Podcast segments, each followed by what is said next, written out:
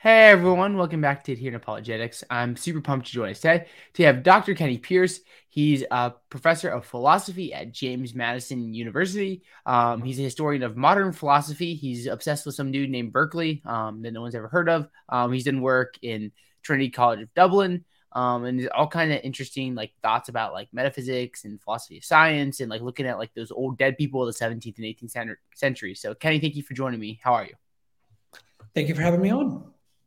So, do you want to talk a little bit, Kenny, about like who you are, what you do, and kind of like what your work is all about before we dive into contingency arguments? Sure. So, uh, so like you said, I'm I'm into those old dead guys from the 17th and 18th centuries, and um, that's kind of where my scholarly work got started. Is working on historical figures like Leibniz and Berkeley, and um, but I but you know I'm a, a Christian myself, and my pathway into that scholarly endeavor kind of came from asking a lot of hard questions about God and um, that sort of thing. And so, a lot of those ideas that I find in historical philosophers, I think, are, are useful for us still in trying to think about God today and about other aspects of, of Christian faith and about the world and our place in it. And so I've also written on on some of those topics about uh, the existence of God and God's relation to creation, and um, about defining human freedom. Informed by those historical figures, but also in dialogue with recent analytic philosophy. Mm, that's super cool, Kenny. So I wonder then, like, like before we get into contingency arguments, what do you find so valuable when looking at like the 17th and like 18th century thinkers? Like, what's kind of like kept you in their world where you're still like reading them and reflecting on them, and like, why are you still there? Yeah, so I guess part of the way I got started is, you know, I was into all these religious and theological questions, and that was really tangled up with how I was even approaching philosophy and why the questions were mm. important. And when I first started my undergraduate work, I, I, was at the University of Pennsylvania, big secular university that has a lot of, whose philosophy department has always been very strong in history. Uh, and I found that the people who were doing non historical philosophy there, the, the professors who were doing non historical work, mostly just weren't asking or interested in the same questions as I was because I'm, mm. you know, motivated by these theological issues but the historical philosophers of the 17th and 18th centuries were. And in particular, they're in the shadow of the scientific revolution. And so we've got this new way of looking at the world, a mechanistic picture that sees the world as a grand machine, thinks, you know, we've just got all these kind of little bits of matter bumping into each other, and that's going to explain everything instead of the old Aristotelian picture. And you've got people who are wondering what does that mean? Uh, not just for our beliefs about God, but for a lot of other related things, right? Like mm-hmm. you might worry, as people today still do worry, if love is just a chemical reaction in my brain, what reason do I have to go on? Right. Yeah. And like, is that a good question or is it confused? And all these sorts of things are the way these 17th and 18th century philosophers are, are framing or seeing the philosophical questions, and they're all responding to those issues in different ways that I just think provide um, a lot of inspiration for how we who still live in the shadow of the scientific revolution uh, should be viewing the world and, and how we can kind of do our philosophical work, particularly for those of us who are looking to put a scientific worldview uh, together with a, a Christian picture of the world. Mm. Okay, so I like this. Like what you're doing, Kenny, is because like you're really like trying to draw back on like these thinkers and what they're doing, and like seeing how their ideas can like impact like thought today. Because I think some people would think that like in like especially with, like contingency arguments, they'd be like like why start with Descartes or like why start with like Aquinas? Like that's going way back. Like why start with all these thinkers? Like obviously like philosophy, like we're past them. Their arguments are trash. They're gone. We gotta look at like the new arguments And what you want to say is like, hey, we should like start from these historical roots because they can help us like see these arguments like more clearly. Yeah, well, and if you're talking about contingency arguments in particular, you know, my own work was uh, I started writing about contingency arguments in contemporary philosophy of religion, because I I read the people writing about them now, and I thought, you know, this argument doesn't have all the advantages that those historical medieval and early modern proponents of the contingency argument said the argument had. And so mm-hmm. I wonder if these people, if the analytic philosophers are, are getting the argument wrong, uh, and if there's actually a better version found back there in those historical figures. And I think, especially Leibniz, is giving a, a better version of the argument than a lot of the ones that you can see in more recent philosophers. Mm, yeah, that's super cool, Kenny. So let's start like diving into contingency arguments then. Um, so like broadly speaking, if we ask like what is a contingency argument, how would what, what, what would you say, Kenny? Right. So I'd say it's we could talk about a contingency argument as any argument for the existence of God that starts with the question, why is there something rather than nothing? Or some mm-hmm. similar question, right? So these are types of cosmological arguments. Cosmological arguments are arguments that try to get to the existence of God from the fact that there is a universe at all rather than like a design argument that would rely on specific observations about what the universe is like. Cosmological arguments are saying if there's a universe at all, then we have good reason to believe in God. And contingency arguments are, are then starting from this question why is there something rather than nothing? And so those differ from first cause arguments, the other main category of cosmological arguments, um, which ask uh, you know, what started everything? Where did everything come from? Uh, what happened before the beginning of the universe, or something like that, depending on which particular formulation you're looking at. The uh, arguments from contingency are just starting from there is a universe, there didn't have to be a universe. Why is that? And and they think we can proceed from there.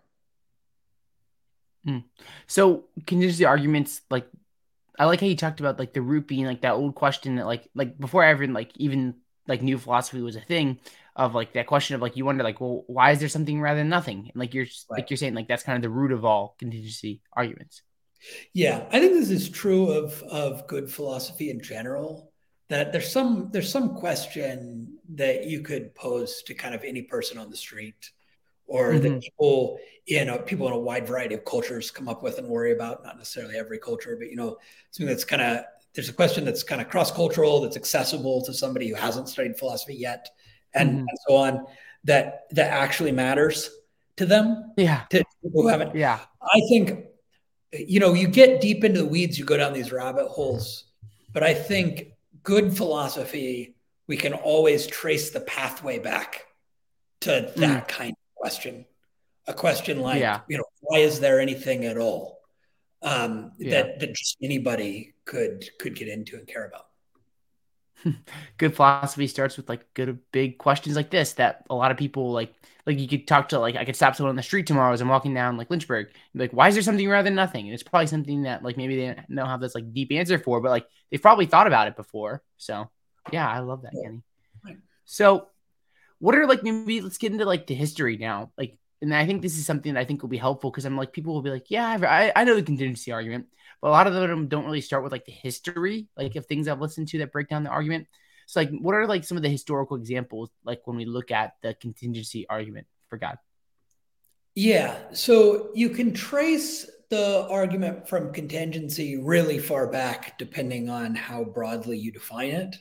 Like maybe Parmenides, all the way back before Socrates, has something like a contingency argument insofar as he thinks that there, you know, the one must be one. So there's there's kind of an ultimate explainer and ultimate reality.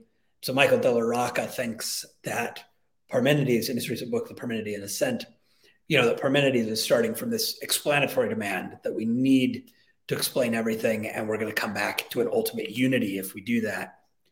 But when we get something that looks more like what we expect, that makes an argument from contingency for the existence of something like a, a god in a monotheistic religion, probably the best place to, to look for the starting point of that is Ibn Sina. Hmm. Um, and he's he's drawing on a tradition of, of Platonists and so forth, but he is uh, one of the early classical Islamic philosophers Uh, and he starts out by saying, look, there are these contingent things, mm-hmm. things whose reason for existence can't be found within themselves. Right. So, whatever you think about me or my chair or my table, there is no explanation internal to me for hmm. why I should exist. Right. That explanation of my existence has to be external. explain me in terms of my parents or whatever. Um, now, that Ibn Sina thinks can't uh, can't go on forever. Those external or extrinsic explanations. We have to ultimately come back to something whose reason for existence is found within itself, mm. which which is what we call God, or Ibn Sina says the necessary existent, right? Uh, mm-hmm. But he wants to think that the necessary existence existent is uh, the God described in the Quran. So this is the kind of background to the similar arguments that we get in Aquinas's Five Ways. Can I just stop you really quick just to take this slowly, Kenny? So Ibn Sina, he's saying that like everything has a reason for its existence, and that's going to and that's going to be a necessary thing. Do I have you right? It's yeah. So the, so for any given thing, it's got a reason for its existence that has to be either internal or external. Mm, okay, yeah. Right. Either you've got either just by considering the kind of thing you are, we can see why you exist, mm-hmm. or else we have to appeal to something outside you to explain your existence. Mm-hmm. And he thinks it couldn't be that everything has the extrinsic kind of reason. Mm-hmm. Okay, so this is Ibn Sina. Like I just googled it, and according to the amazing source of Wikipedia, born in 980 AD, dies 1037 AD is like is there anyone deeper that he draws this off of or is it just like he's just kind of like wakes up one day or like in his career develops the argument um like yeah well i think this is certainly going back in the platonic tradition so all this kind of school it's known as falsafa which is the kind of arabic version of the word philosophy actually there's a, a school of islamic philosophy that's drawing on greek sources Okay. And so it's very Neoplatonic. Um, and they tend to interpret Plato and Aristotle as really going together and having one shared philosophy and only disagreeing about some details. A lot of the medieval Christian philosophers read them that way as well. But but there's a lot of kind of Plato's form of the good as the ultimate explanation of everything, or the form of the one that this is coming back to. But what's really original to Ibn Sina and really enormously important for the subsequent tradition. That is the, the like reason why if you don't have Ibn Sina, you don't get Thomas Aquinas. The the key point is that he thinks very carefully about this distinction between essence and existence. Mm, okay. And, and that's the thing that's really original. So the the essence is what it is to be a certain kind of thing, like what it is to be a hmm. horse which is different than the horse actually existing. And so it's it's one thing to say what it is for something to be a horse, and another thing for there to be an actual horse. Mm-hmm. And and these concepts are in Aristotle, for instance, but Ibn Sina pays a lot of attention to carefully examining and analyzing these concepts, and then he has this view that um, for God, there is no difference between essence and existence. God's essence and existence are one and the same. Everything else has an essence distinct from its existence, an existence distinct from its essence, if you like. And because the essence and existence of other things are not the same, that's why they need some kind of like extra oomph Mm, yeah. something outside has to push them from merely possible being to actual being. Mm. And it's only the necessary, the ultimately simple, necessary being, God or the necessary existent, in which essence and existence are identified. Mm. And so that's probably the most influential idea in Ibn Sina. And as far as I know, there isn't anybody before him who is kind of making all of that clear and explicit. Okay. These ideas are coming out of the Platonic and Aristotelian tradition. Mm-hmm. Okay. Yeah, that's super helpful. So thanks for that, Kenny. So maybe you want to pick back up before I kind of interrupted you there. Yeah. So so we do get this. We do get really similar forms of uh, the argument in the Jewish philosopher Moses Maimonides and the Christian philosopher Thomas Aquinas over the next couple of centuries. The probably most influential and best known version of the contingency argument today, though, is from uh, Gottfried Leibniz, who is uh, in the, the 17th and 18th centuries. And the, the short, simple form of the argument of his that I really like is in this little book called, little kind of essay on the ultimate origination of things, mm. is, is the title.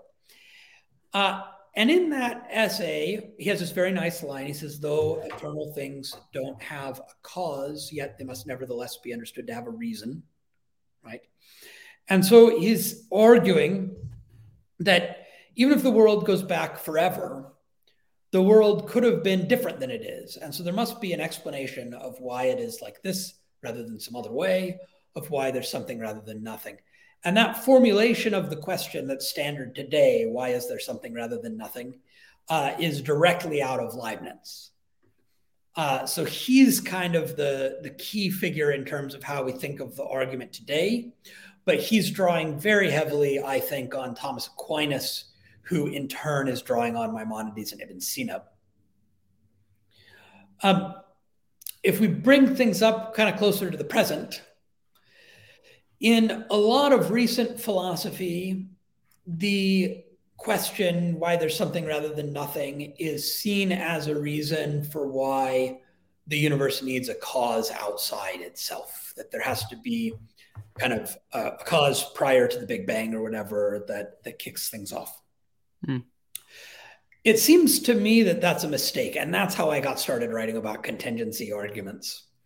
Because if you read all these people I just mentioned, um, particularly um, Maimonides, Aquinas, and Leibniz, they all say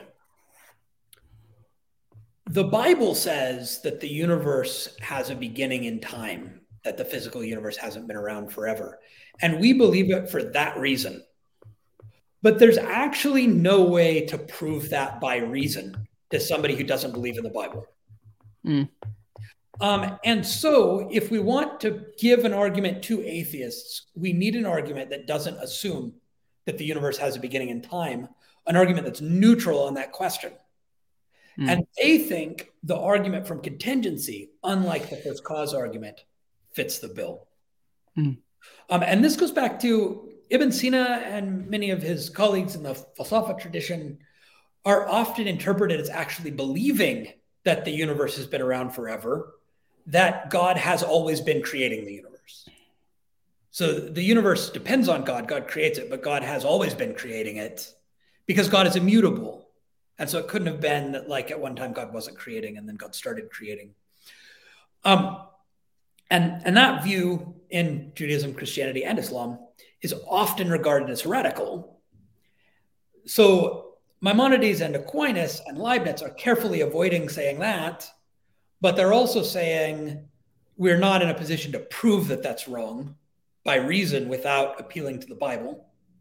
And so when we make our argument against the atheist, we're not going to assume that the universe has a beginning in time. We're going to be neutral on that point. Mm.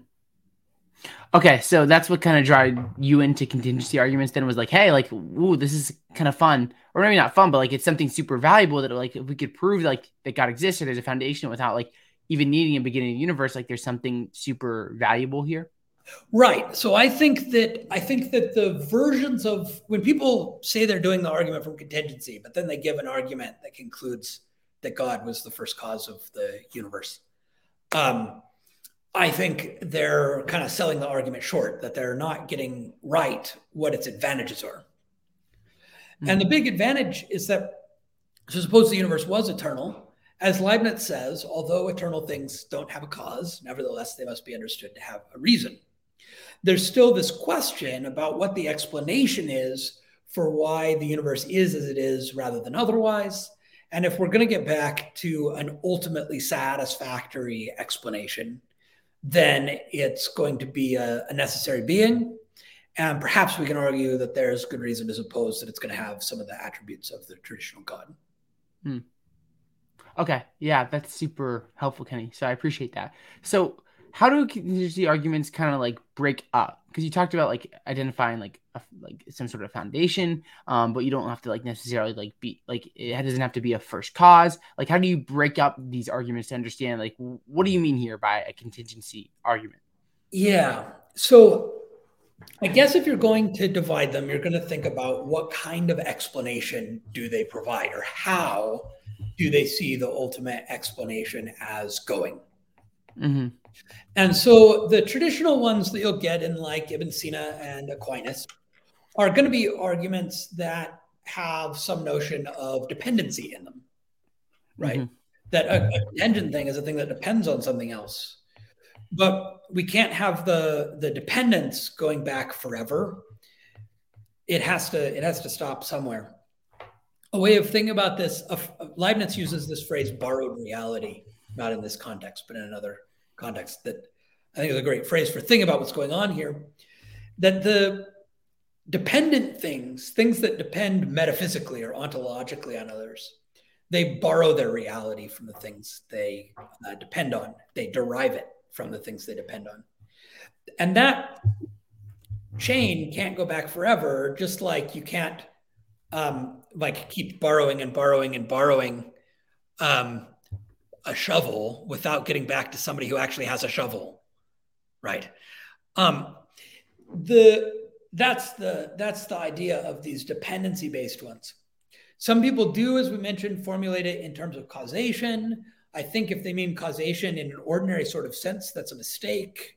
If they have some kind of weird analogy view, if like you know Thomists, then if they have some kind of analogy view, then maybe it's not different from the dependency or grounding version. Mm-hmm. And um, this notion of grounding is the notion that I use, which I kind of think is the correct way of explaining in our terms today what those uh, classical philosophers had in mind. Mm-hmm. Okay. So, like the classical philosophers, then, like in your view, Kenny, what we're trying to kind of like almost like draw at here is like the like what does it mean like to have dependency then? Like like the different kinds of dependency? Because obviously like that's kind of drawn at the principle of sufficient reason but there's obviously different versions of the principle of sufficient reason. Yeah so some versions of the argument um, depend on this notion which some people have, have criticized right? That um, created things or physical things the kinds of things that we are require a certain sort of that they have to be dependent in a certain sense. Mm-hmm. and in some kind of way that is explained by god's creating and sustaining or provided by god's creating and sustaining. And some people have thought you know why would an atheist endorse that? Yeah. Um, there is you know a general kind of, of argument that um, well look our essence doesn't include existence right there's mm-hmm. no matter how much you understand about the kind of being I am, that doesn't provide any explanation of why I should exist. It has to be extrinsic to me. Somebody might say, couldn't that be causal? Right. Um, what I think is that this approach through grounding, where we talk about the ontological dependence or ontological explanation, metaphysical explanation of how uh, more fundamental things give rise to less fundamental things in a non causal way.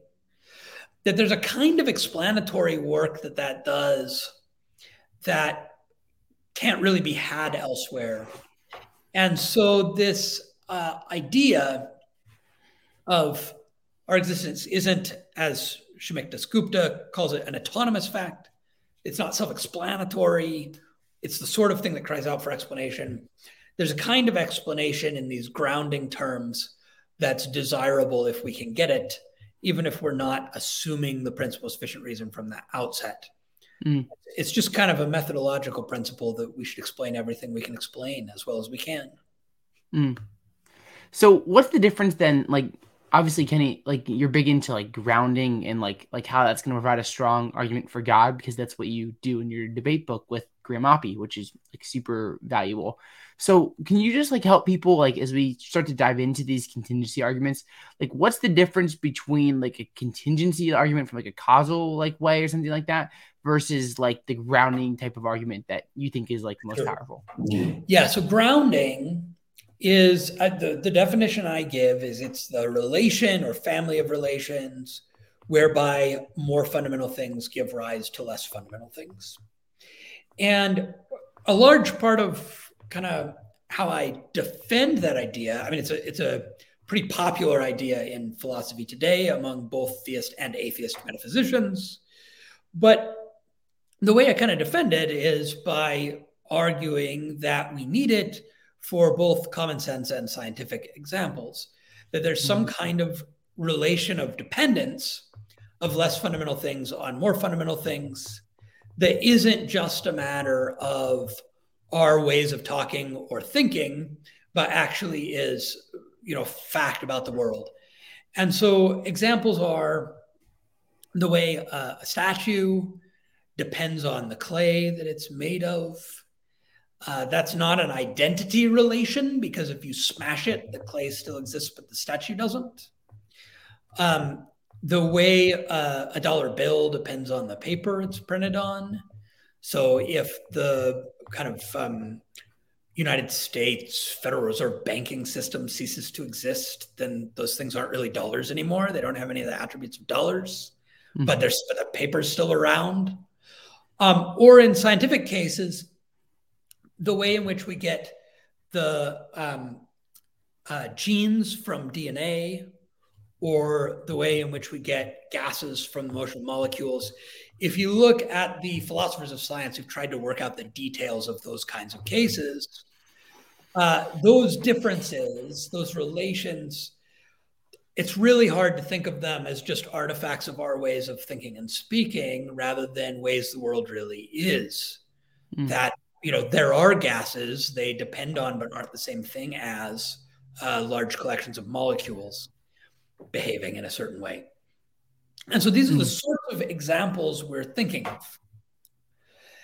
And then the claim is um, anything that uh, kind of calls out for explanation, including anything that's that's contingent, anything that could be otherwise, it could have that kind of explanation in terms of some more fundamental reality. And we like to explain more things rather than fewer. And so when we're trying to give everything the kind of explanation it comes out for, to explain, it calls out for, to explain in what does my existence consist? What is it for me to exist? When we're trying to give those kinds of, of explanations, we can, can go to something deeper. And if we're going to get a maximally satisfying system of explanations, we're going to have to bottom out in an explainer of a certain sort, an explainer whose existence would be an autonomous fact, wouldn't call out for any further explanation. Um, and that is, is basically the argument that, that in order to get this maximally satisfying explanatory structure, we're going to need to bottom out in one explainer, a necessary being who, as Leibniz says, carries the reason for its existence within itself. Mm. Okay. So would it be like all grounding then is going to kind of like level down into God? It's like, for example, like you could say like what grounds the statue, the clay, and you could say what grounds the clay, something else, what grounds that, da, da, da, and get down to God. Is that kind of what you think we can do? Yeah, yeah, that's that's just it. God is the deeper reality that that constitutes or makes for the existence of the universe. Mm. So this is helpful, and I want to like come back to this. Um, so you think this is the best form of like an argument, like a contingency argument, Kenny, would be something like this, right? Yeah.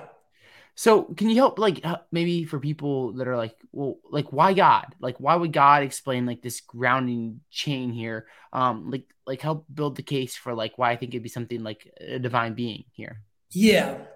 So what we need here, and you know, this is always this is going to be a bit more of a of a sketch than a detailed argument. I think something that we could use more of in philosophy is people trying to build out um, other possibilities for this kind of ultimate reality besides you know in english language philosophy it's always an abrahamic sort of god or anselmian sort of god. Um, so, I'd, so i'd like to see more detailed possibilities worked out. But the reason why this god is a sort of attractive hypothesis here so, in the first place, we're going to need a being whose essence includes existence, right? One who, mm-hmm. whose very nature it is to exist, carries the reason of its existence within itself. And we need that being to explain the universe we observe, right? But we need it to explain the universe we observe in a way that doesn't make everything necessary. Because the whole place we started is that the universe could have been otherwise. And that's one of the reasons it calls out for explanation. And there's lots of reasons for believing the universe could have been otherwise uh, from, from kind of common sense and the practical world and from physics and, and so on. Um, and so the universe could have been otherwise. So, how do we get a complete and satisfying explanation that doesn't make everything necessary? Well, one kind of explanation that does that is the appeal to a free and rational choice. So, by rational choice, I mean a rational a, a choice made for reasons. And I maintain that, regardless of your theory of free will, you should accept that a um, a free and rational choice is fully explained in terms of the agent's reasons but not in such a way as to that those reasons necessitate that outcome. Mm. That it's necessary that if the agent has those reasons, then the agent acts that way. So if you you think about an analogy, think about somebody who's on trial for committing a crime, right? Uh, the prosecutor needs to show that the person had a motive, mm. right? That motive is a, a collection of reasons that explains why the person allegedly acted the way they did, right? So the prosecutor needs to give an explanation of, of why the person would have done that, right? To explain the crime. But if we thought that those motives necessitated the outcome, so that the like prosecutor's explanation totally like bypasses any kind of choice and just goes straight to the action, then you'd have the basis for like some kind of insanity plea or something, right?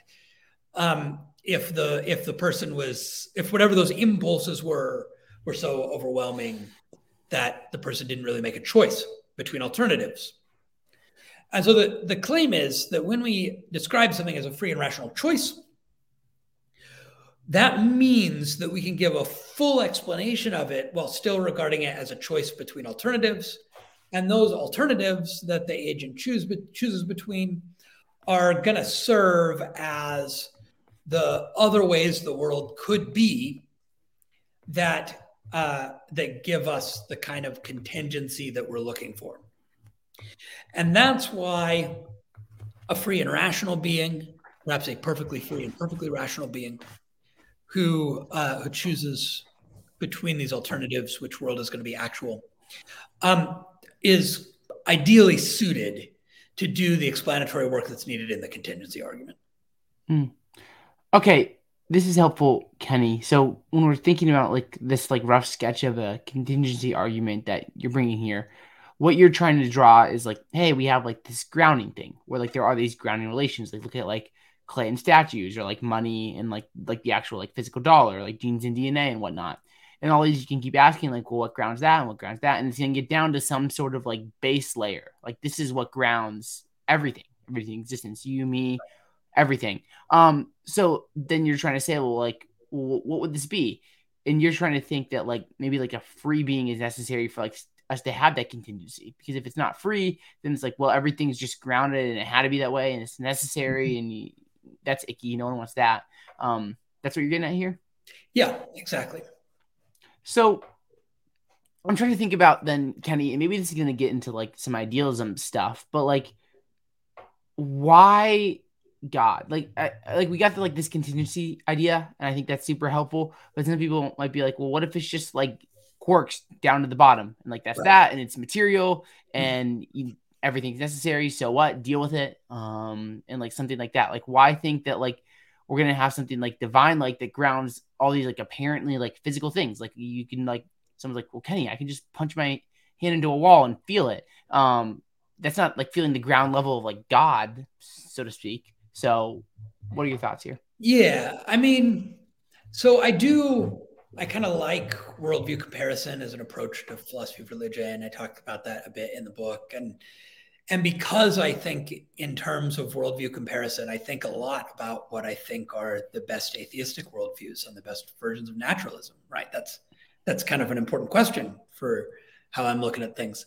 And I do think the best version of the best versions of naturalism um, are going to say, uh, look, at the end of the day, we're just trying to get down to the smallest collection of brute facts that we can have, right? Where brute mm. facts are, are facts that cry out for explanation, but nevertheless don't have one, right? Yeah. And they're going to say, like, it's better to accept a few brute facts than to go on a bunch of you know metaphysical flights of fancy and posit a bunch of stuff that doesn't have a basis in science and i sort of you know i, I feel the attraction of that sort of view but i also think there just is this principle right that if things can be explained then we want to explain them and if there's a coherent theory that that works for making sense of the world that explains that stuff that the opposing theory doesn't explain then well, at least we ought to take it very seriously. It seems like something that that um, yeah that, that we might even accept. Mm. So, you know, in the debate book, I also appeal to an argument from religious experience. I'm not sure that if you were relying on the contingency argument alone, you know, you might be. It's a reason for thinking one version of theism is kind of attractive. It might not be a reason to to make the decision if you're unsure, uh, because there's there's things to be said on both sides. But uh, but I do think kind of there's something advantageous here, just about explaining more rather than less. Hmm. And without going beyond the science, I think there's a limit to how much you can accomplish in terms of ultimate explanation and explanatory unification. Mm-hmm. Okay, so you'd say like, well, like maybe there is a cost here, like maybe it's a little less mm-hmm. simple, but like there's a big payoff. Like we're looking like at comparing like this like hypothesis of like maybe like theism, um, where like we can still get this contingency, um, which is super valuable, and like maybe there's a cost, maybe it's a little more complex, but it's better than like that not like comparing it to like a naturalism view where it just ends out at like a material bottom, and like maybe that's a little more simpler, but like in terms of like its explanatory power, like it's gonna take a big hit saying that like everything's necessary. Yeah, and I think it's it's hard to say which is more complex. This is something mm and I get into yeah. the book because the kind of theism that I endorse is a view on which the whole physical reality, all the stuff that the naturalist believes in, is explained and unified by one simple being at a deeper level. Mm-hmm. Right.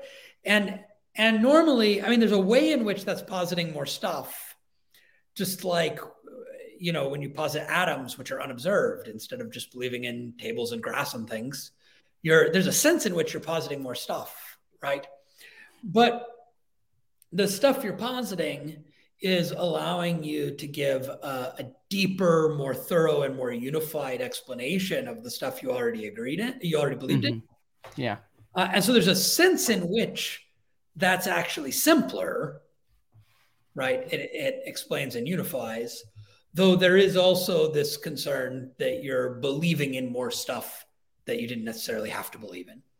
Mm. Okay, so that's helpful, and I think like the simplicity debate, like in comparing like theories, is super like challenging because there's a lot of different like views on like like I remember like the debate book with Graham. Like maybe when you think about simplicity, you're thinking about it differently than like Graham does, and like I think about it differently. And like there's definitely that battle there. Um, where I don't think you and not you or I would rather like be ready and easily say, oh yeah, like any version of atheism is just simpler than theism, like de facto. Like there's obviously a lot more here. So, what do you think, Kenny, about like anything else about like building a case? Like we're going from like some sort of like foundation um through grounding to like it being like God or like divine like. Right. So we have this this reason that a, free and rational choice can provide the explanation, the kind of explanation that we want. And so free and rational choice is a, a good place to go.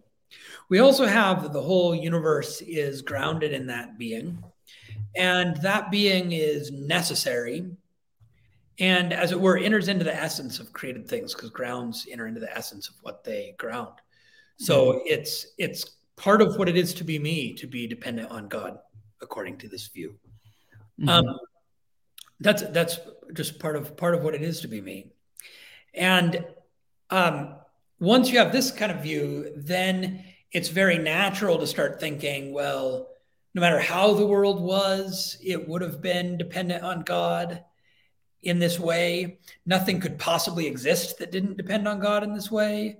And it sounds like we're getting some kind of sovereignty and omnipotence and so forth out of this. If we're trying to give a thorough explanation in terms of God's reasons, then the kind of thoroughness of the explanation might depend on uh, God knowing all the reasons there are, all the possible worlds and the pros and cons of all of them. And that's also going to be simpler in certain ways than taking God's power or knowledge to be limited. Um, and you might also think if there was some kind of limitation to God's power or God's freedom, then that would have to have some kind of explanation external to God. And that would, you know, then not get us the ultimately satisfying explanatory structure. So I'm not sure you can. Uh, I think you'll have to make a lot of controversial assumptions on the way if you want to give some kind of fully rigorous deductive argument. But if we think of it in more of a theory building way about what kind of notion do we have or can we construct that gives us a being that's a plausible candidate for playing that explanatory role, uh, I think there's a lot that can be said in favor of many of the traditional divine attributes from that perspective.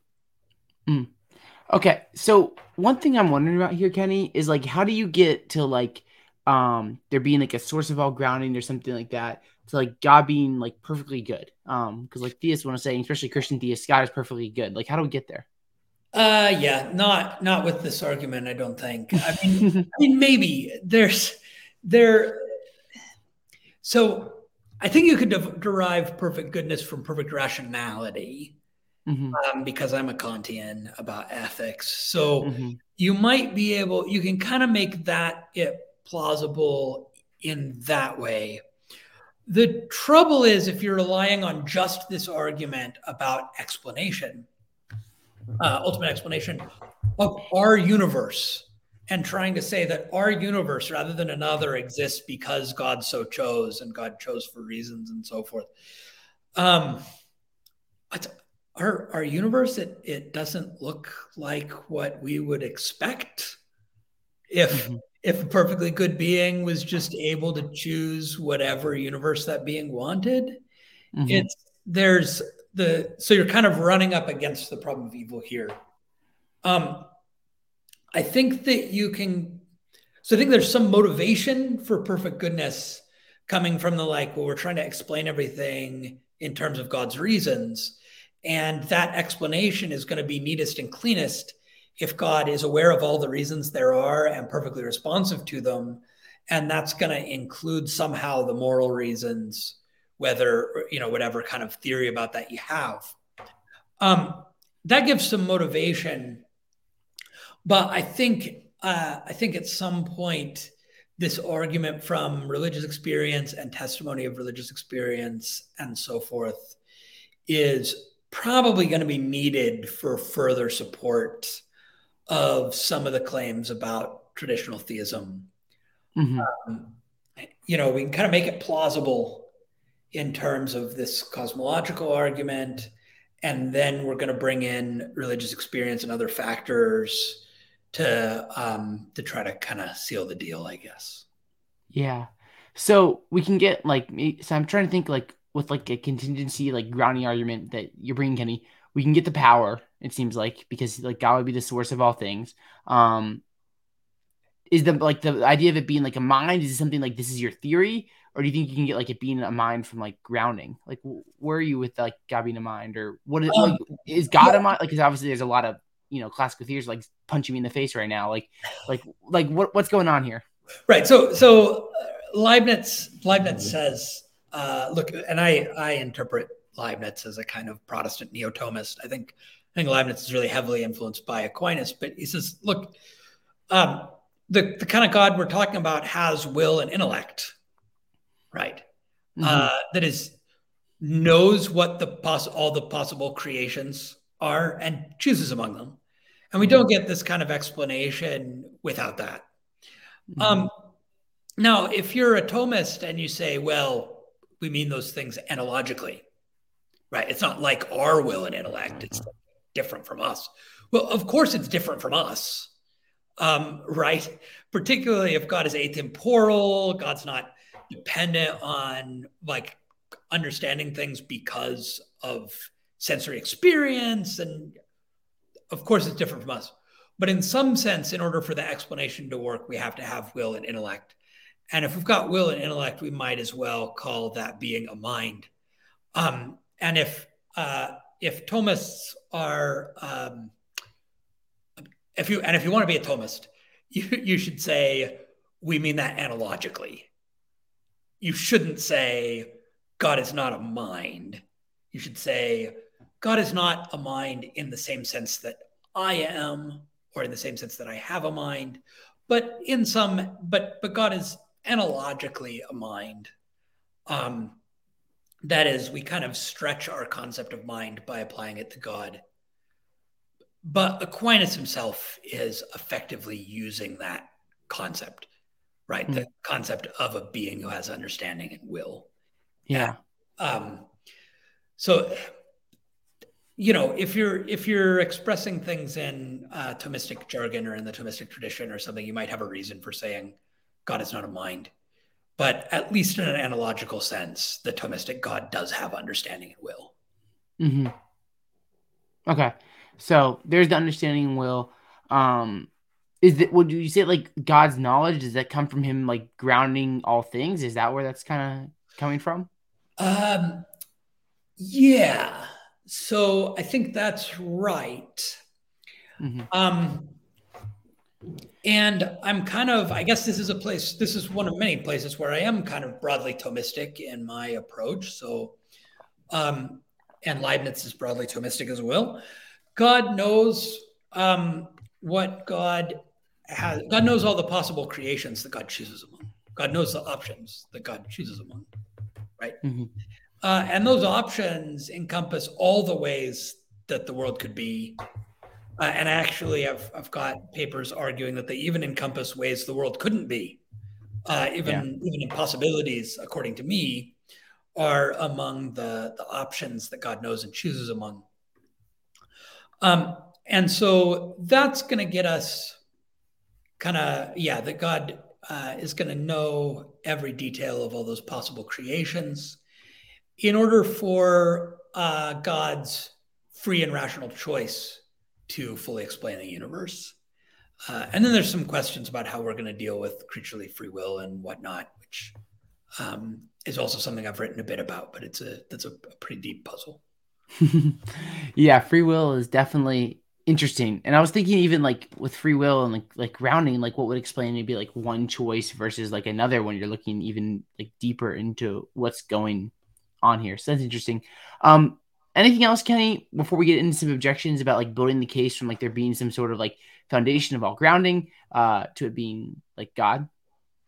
Yeah, so so I guess I just uh let me just emphasize again that this concept of grounding is very popular in contemporary metaphysics. It's not something that's being made up ad hoc for this kind of uh, theistic purpose. But I, I think you know when we have that concept and Dasgupta's concept distinction between autonomous and substantive facts, and we're looking for a maximally satisfying explanation that kind of from a theory building perspective, a broadly classical theism gets to looking really good. Mm, okay. Well, that's super cool, Kenny. Um, I love that. So let's get to some objections. Um, maybe before I get to some that I've thought about, like, what do you think are like the best objections to like contingency arguments?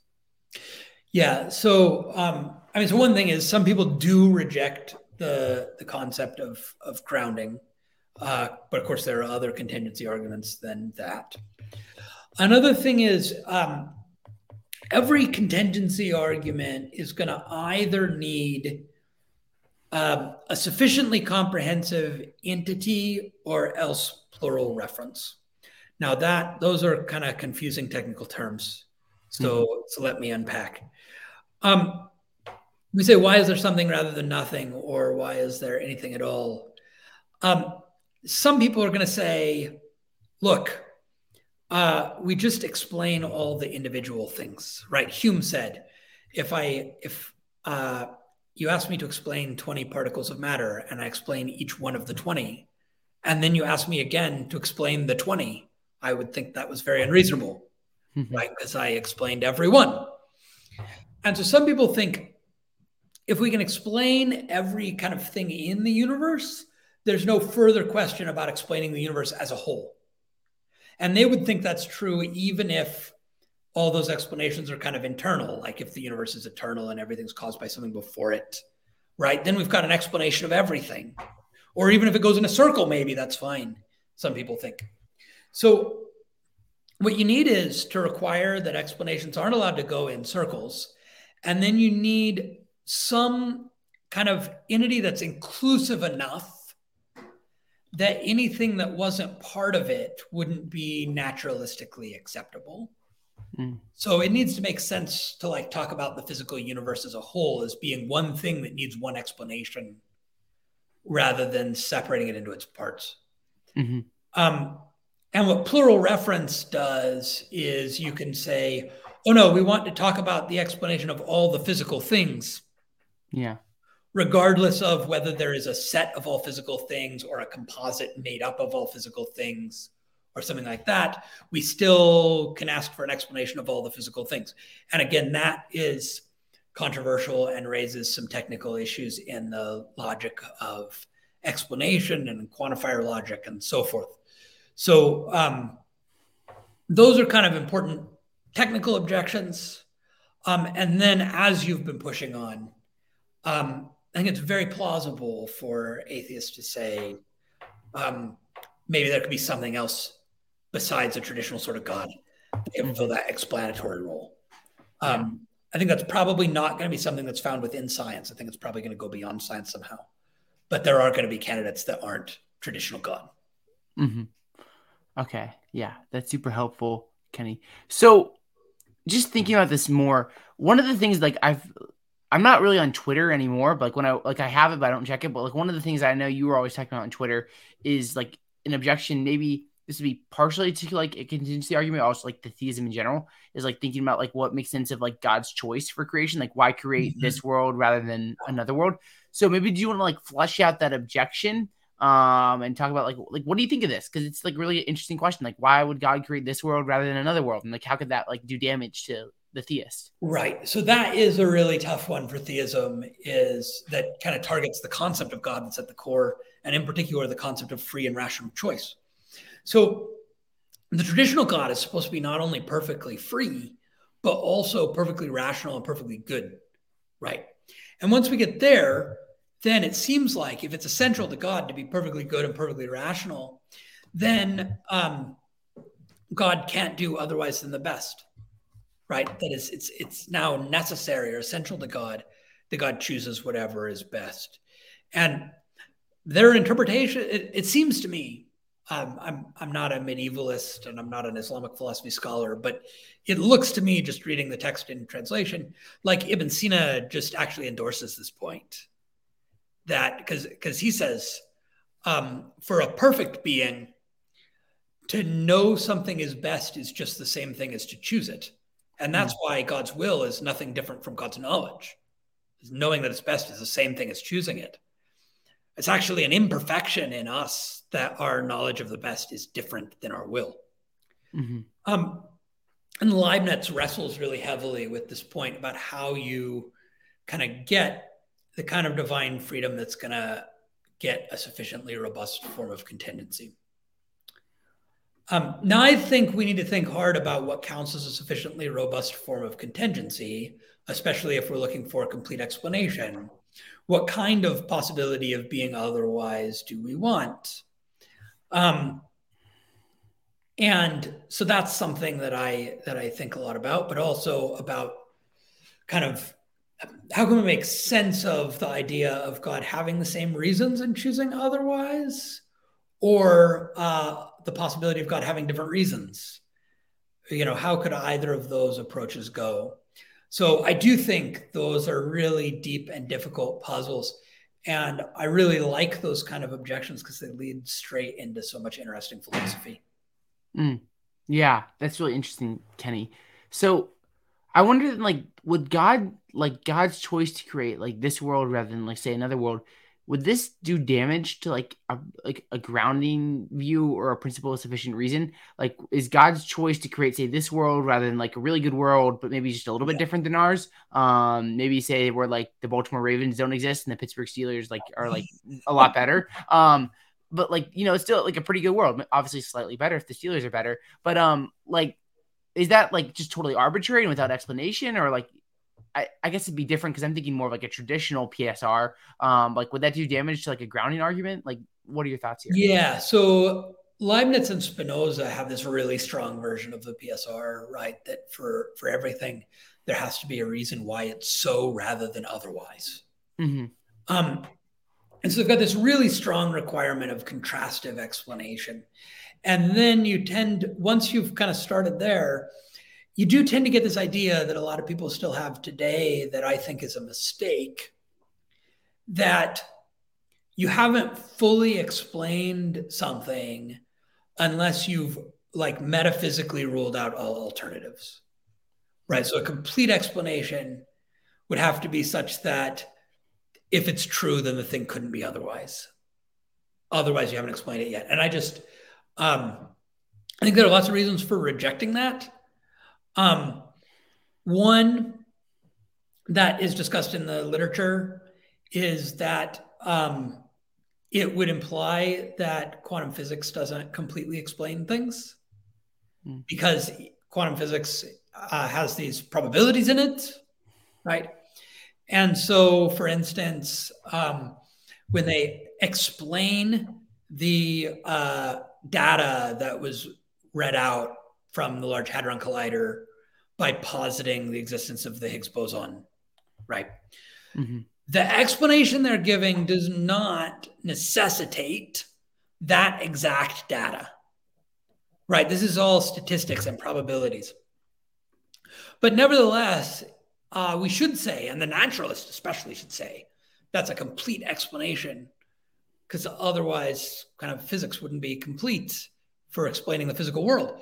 Um, and I think there are similar things when we think about how we think about free will that we kind of do think things are completely explained, um, even when they're not necessitated. I don't think lack of explanation could possibly make me more free, right? I think that um, in order for something to be an action of mine, it has to be explained in terms of me. Mm-hmm. Right. And so when it's less explained, I have less ownership over it. And it seems less like my action. And that should make it less free and not more. So I think similarly in thinking about free will, we have to think that there are these complete explanations that don't necessitate. Mm-hmm. Okay, so you're kind of saying then, like, well, you can have like these free explanations, um, but we need to have a weaker version of like the principle of sufficient reason or grounding or whatever it's going to be, where you don't have to need an explanation for like everything. Um, so you can allow for, like these free choices with whatever view you can have. Well, we're still going to say there's a complete explanation of everything. Okay. What we're not going to say is that explanations always necessitate what they explain. Mm, okay. So it's completely explained, even though the explanation is compatible with certain alternatives to it. hmm Uh, that's the story. Okay, I got you. Okay, that's helpful, Kenny. So I wanted then, so we talked about like arbitrary creation and like they kind of built into like the free will question. And you're going to mm-hmm. say maybe similar things if like humans have free will, like there doesn't have to be some like necessitating explanation for like each choice we have. Like there can be like we can have a full picture of the world with like a version of like explanation or the PSR that can explain like even like why there is free will and not have like a full contra- complete like deterministic explanation. So you're kind of cool with that. Yeah, I'm not super committed to libertarian views of free will. Um, but even most compatibilist views still require, you know, that there's typically a metaphysical possibility of doing otherwise. Um, they just don't think that it has to be kind of physically possible that you do otherwise in exactly the same situation down to the least detail. So I'm not I'm kind of open on the details of the question of free will, but I think plausible views of it require that we allow these sorts of indeterministic explanations. Mm. Okay, that's helpful, Kenny. So another objection, like thinking about grounding, um, and I'm just trying to understand, like maybe like I don't even know what I'm thinking here, but I just kind of this thought. Um, but we have like this idea of like there, there like there is grounding, like a statue in clay, um, like money and like the paper, like things like this. Um, and like we're trying to say that like is the theist, like it all leads to like one source, like this like the foundation that grounds all things, which is God. Um, but could someone maybe come back and argue like, well, what if like some of this grounding over here on the right leads to like maybe one thing over here, and some of this grounding on the left leads to another thing, and some of this third grounding kind of bottoms out and like something else? Like, could you have like a multiple layers of grounding? Like, is that even possible? And like, if so, like, how would this challenge like your? Yeah, yeah. So, and that would be the more standard view in the grounding literature is that it doesn't go all the way back. Not everything goes back to one thing. Okay. Um, right. Jonathan Schaffer is an atheist philosopher who also thinks everything goes back to one thing. But the more mm-hmm. common view would be that there are kind of multiple chains that bottom out in different things. Yeah. Now, here's the thing if we're going to get this complete explanation in terms of, um, in, in grounding terms, and come back to an autonomous fact, again, it's going to have to be something whose essence somehow includes existence. And so the puzzle becomes if you have multiple essentially existing things, how you distinguish them from one another and how they differ from one another. Mm-hmm. And if we're getting complete explanation, then we kind of um, we can't have these arbitrary um, contingent features figuring into that. And so there's going to have to be um, some kind of explanation of um, how these multiple essentially existing beings can be individuated from one another. And so if you think, as some classical theists do, that God's essence literally just is existence and nothing else, that God is like infinite or perfect being, the thing that exists the most or the most perfectly, um, or something like that, then you're going to have a good account of why this like essence includes existence thing is going to imply a kind of uniqueness because there's not going to be a way of individuating multiple essentially existing beings. Um, so I'm not sure if I am committed to the full details of that story, but I think there's a pretty plausible motivation for thinking that this kind of, again, from a theory building perspective, uh, not just simplicity, but also these further additional concerns about individuation uh, give a reason for supposing that everything comes back to one essentially existing being who's unique. Mm, gotcha.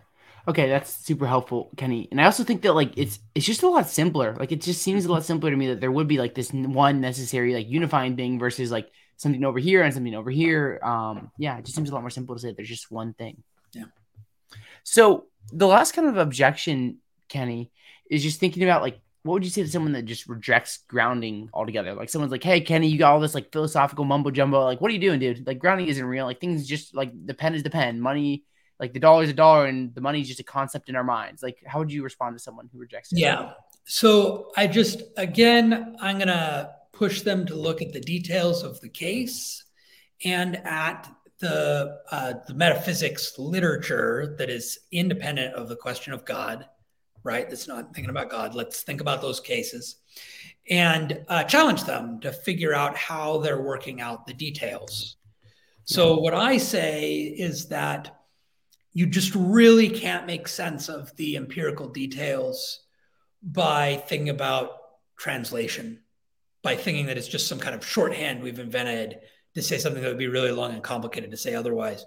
That just doesn't make sense of the empirical facts and the connection and how we're conceptualizing these things. And so that debate would have to uh, to go into those details, and it's one of the most explored topics in analytic metaphysics in the past 15 years or so.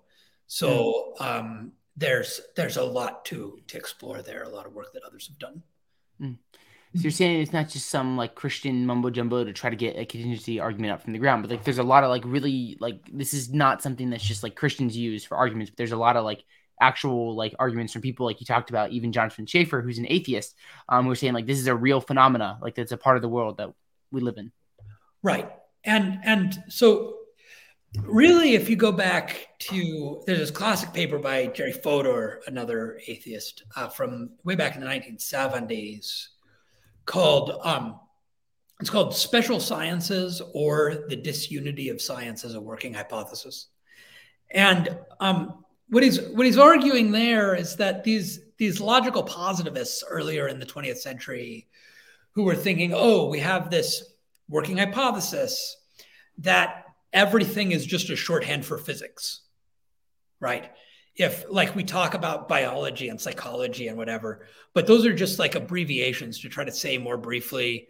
And it's really physics is the ultimate science, and these other so-called special sciences are well. And and Fodor, all the way back then, is arguing like if you just pay attention to how science actually works instead of doing some wishful thinking about how you wish science worked then then you'll see that it is not like that. Um, and so, to me, the strongest arguments come from people who are paying attention, paying careful attention to the details of scientific theories. Um, not all of these people like the term grounding, but all of them, I mean, but not literally all of them. Philosophers never agree on anything. But the, the kind of consensus or most popular view is now that we need some kind of what's called interlevel metaphysics, that we need to distinguish between more fundamental things and less fundamental things and posit some kind of dependence or explanation um, of the less fundamental things on the more fundamental.